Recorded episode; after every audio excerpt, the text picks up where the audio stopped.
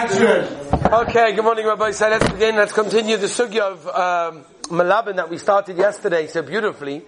Ephraim. Ah. So we said yesterday there are three parts to the cleaning situation.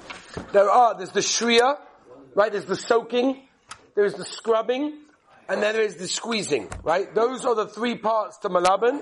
Those are also the three stages in every washing machine. Every washing machine has stage number one, the soaking zev, also has the shivshuf, the scrubbing, and number three has the squeezing out the liquid.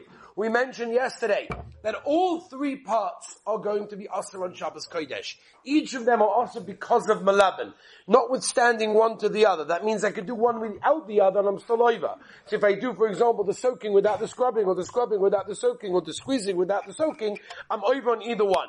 Eli, are you with me? Gavaldik. Now, the Maisa like this.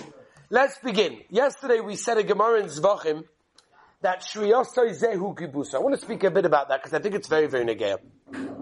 I think it's something that unfortunately people just don't know, and it's almost like a second nature that when you have a stain or something, so immediately, you know, you go to the faucet, you take some water and you scrub it off, right?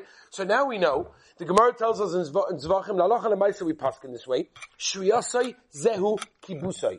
The Shriya, the soaking of something, Zehu, this is kibusa, this is the cleaning process. Because the very first thing that you do in a washing machine is soak the begodim, the garments, the clothing, so that will eventually get out the stain. Therefore, anytime you put liquid on a stain, on a fabric that absorbs, yesterday we said, uh, if you have hard wood, very hard plastic, hard leather, um, you know, uh, plates, cups, silverware, all of these things are not subject to malabin because they don't absorb. So therefore to take a plate and put it under the faucet, under the tap, under the water, there's no problem with that. To make, you know, to make the table that's dirty after a kiddush and, you know, wipe it off, which we'll have to talk about, right? Obviously you have to be careful for skita, right? But if you take, for example, some liquid and you pour it on and you, you schlep it out with some, with, with some schmatters that are dry, there's no problem with that because there's no shriya, there's no absorption. I like that word by the way, I just made it up. There's no absorption. It's not a word, right?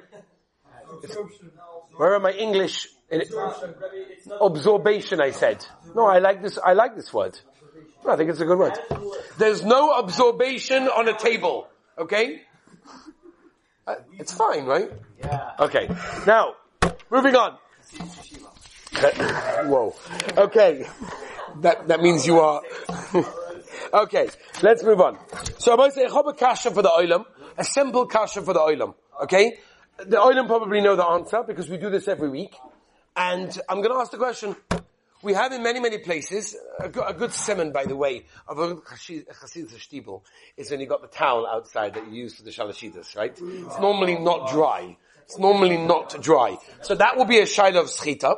We'll talk about it over here. But if you have a towel, that's why we have a towel. You say that's why we have a towel. So if you have a towel over here, I want to ask the oilam. When you wash your hands for Natilas Yadayim, for bread, you have to wash them. Yeah, you have to, okay. Now we established you have to wash. You wash your hands, your hands are wet. Now you dry them on a towel. Aaron Dov, what's the heta to wipe your hands on a towel which are wet with water and you're going to make the towel wet? What happened to Shriyasai? Zehu Kibusai. we don't know. We as, I, as I fit the belt, the item does this, it must be okay. Everyone does it, it must be fine, right? The Rebbe did it. the Taka was chat. We don't ask questions. You're talking about that. It's a Moedi Gazach, by the way. The Heilige Belzeruvs, one time by Seder night, so he decided that he's going to do everything he can to make sure that the Kinderlich ask the Kashas. And he was doing all interessante Sachen, interesting things that don't, that are not normally done. And he was waiting for the zing, for the son to say, Tati, what's pshat? What are you doing? What's going on? Gunish, not a word, not a question, nothing. The Belzerub couldn't take it. Like, what's going on? At the end of the Seder He said, Ingela, what's pshat? What's, we didn't ask any questions. You didn't think that I was doing anything. He says, we don't ask kashas on the Tata. And the Tata does something we don't ask kashas. No, Rabbi Sai, simple question. Eli, what, what, Menachem, what, what do we do? You take wet hands, and you're on a towel, everyone does this, right? So what's the The Gemara says, you cannot take um, uh, water or anything like that and get wet a material. By the way, it's not only taking your sleeve and putting it under the faucet, right, Michal? It could be even spritzing it. Balloon fights. Where, where is he? Hmm. That's what I was looking for. Water balloon, I didn't say it. Didn't he? Water balloon fights. Okay? That was good. Are you allowed to do that on Shabbos? Avada not, right? Of course not. What about walking around? Nobody would ever do this, right? You, you ever saw, these are like little kids do this, right? They take like water guns. Little kids do that. They take water guns and they go like, or they take hoses, right? You know, like Muslim. And they go, right? What happens? Are you allowed to do that on Shabbos Kodesh? Water guns, spritzing, right? What? Yes. If the baby spritzes, you're right. You don't have to take the baby.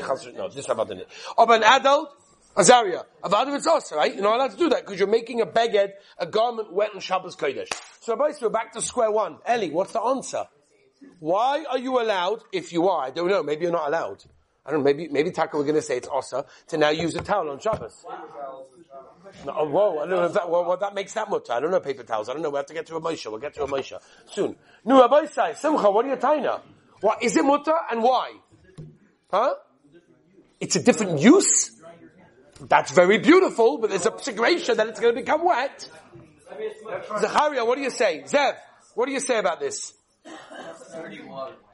What? No, it's not. I to wash my hands. It's mutter. Asher Paskin is mutter. He's right. Well, now why? okay, so I say, I want to tell the Olam a uh, Toisus in Shabbos. Not in your Yobomis. Toisus in Shabbos, Kuf Yud Aleph Amad Aleph.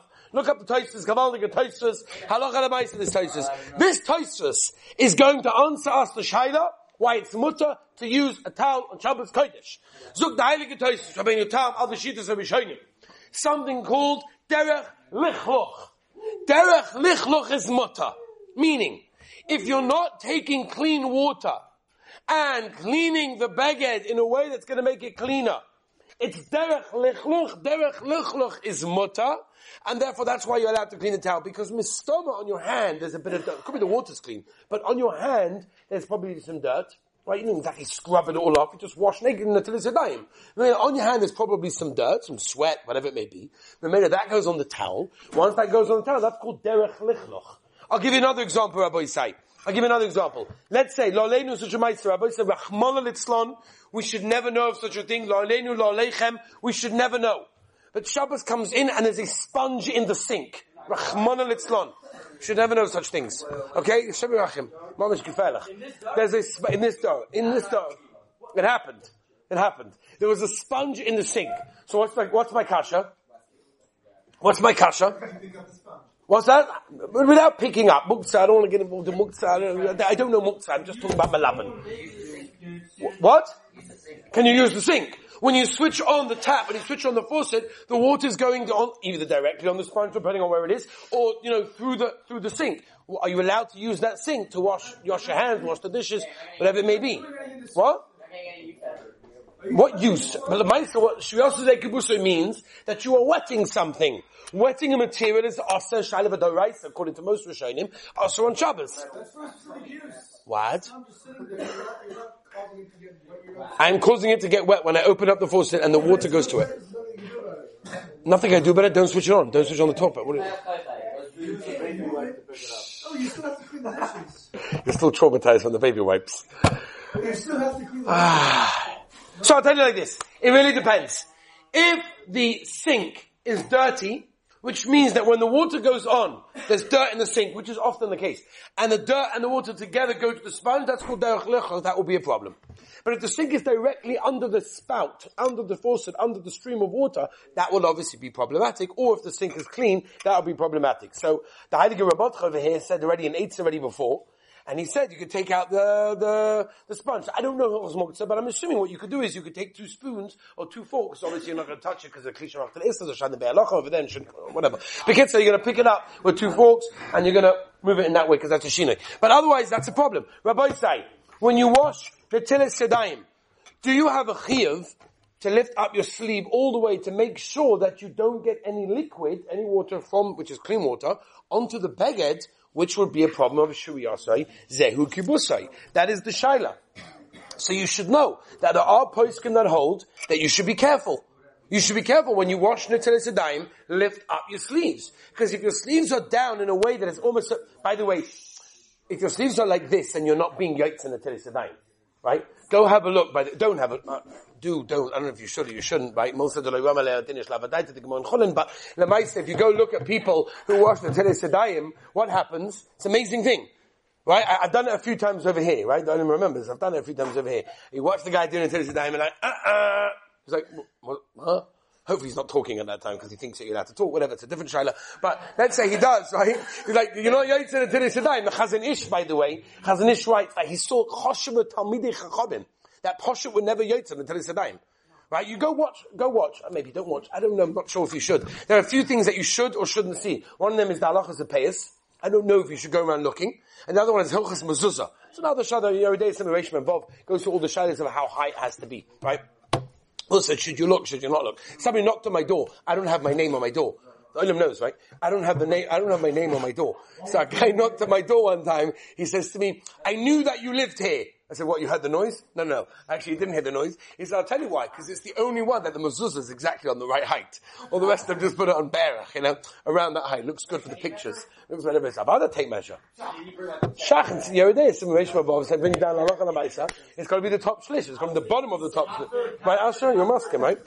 Rabbi said, let's move on. I don't know we got onto this. Let's move on. Where are we? Oh, so the Tilis You see guys, they wash the Tilis yeah? And you, you could go touch that, it's completely dry. Oh, yeah. Pasha not yaitza. Like, well, it's not today's time. This time is all the way until the wrist. Right? It is, right? So you gotta, you gotta twist, ah, oh. Ah, Shmuel over here says you gotta twist the hand, Moyodik. Unbelievable. Rabbi said, let's move on. This is not Hilchas Today's So, Bekitza, if you have your sleeve over there, you gotta be careful.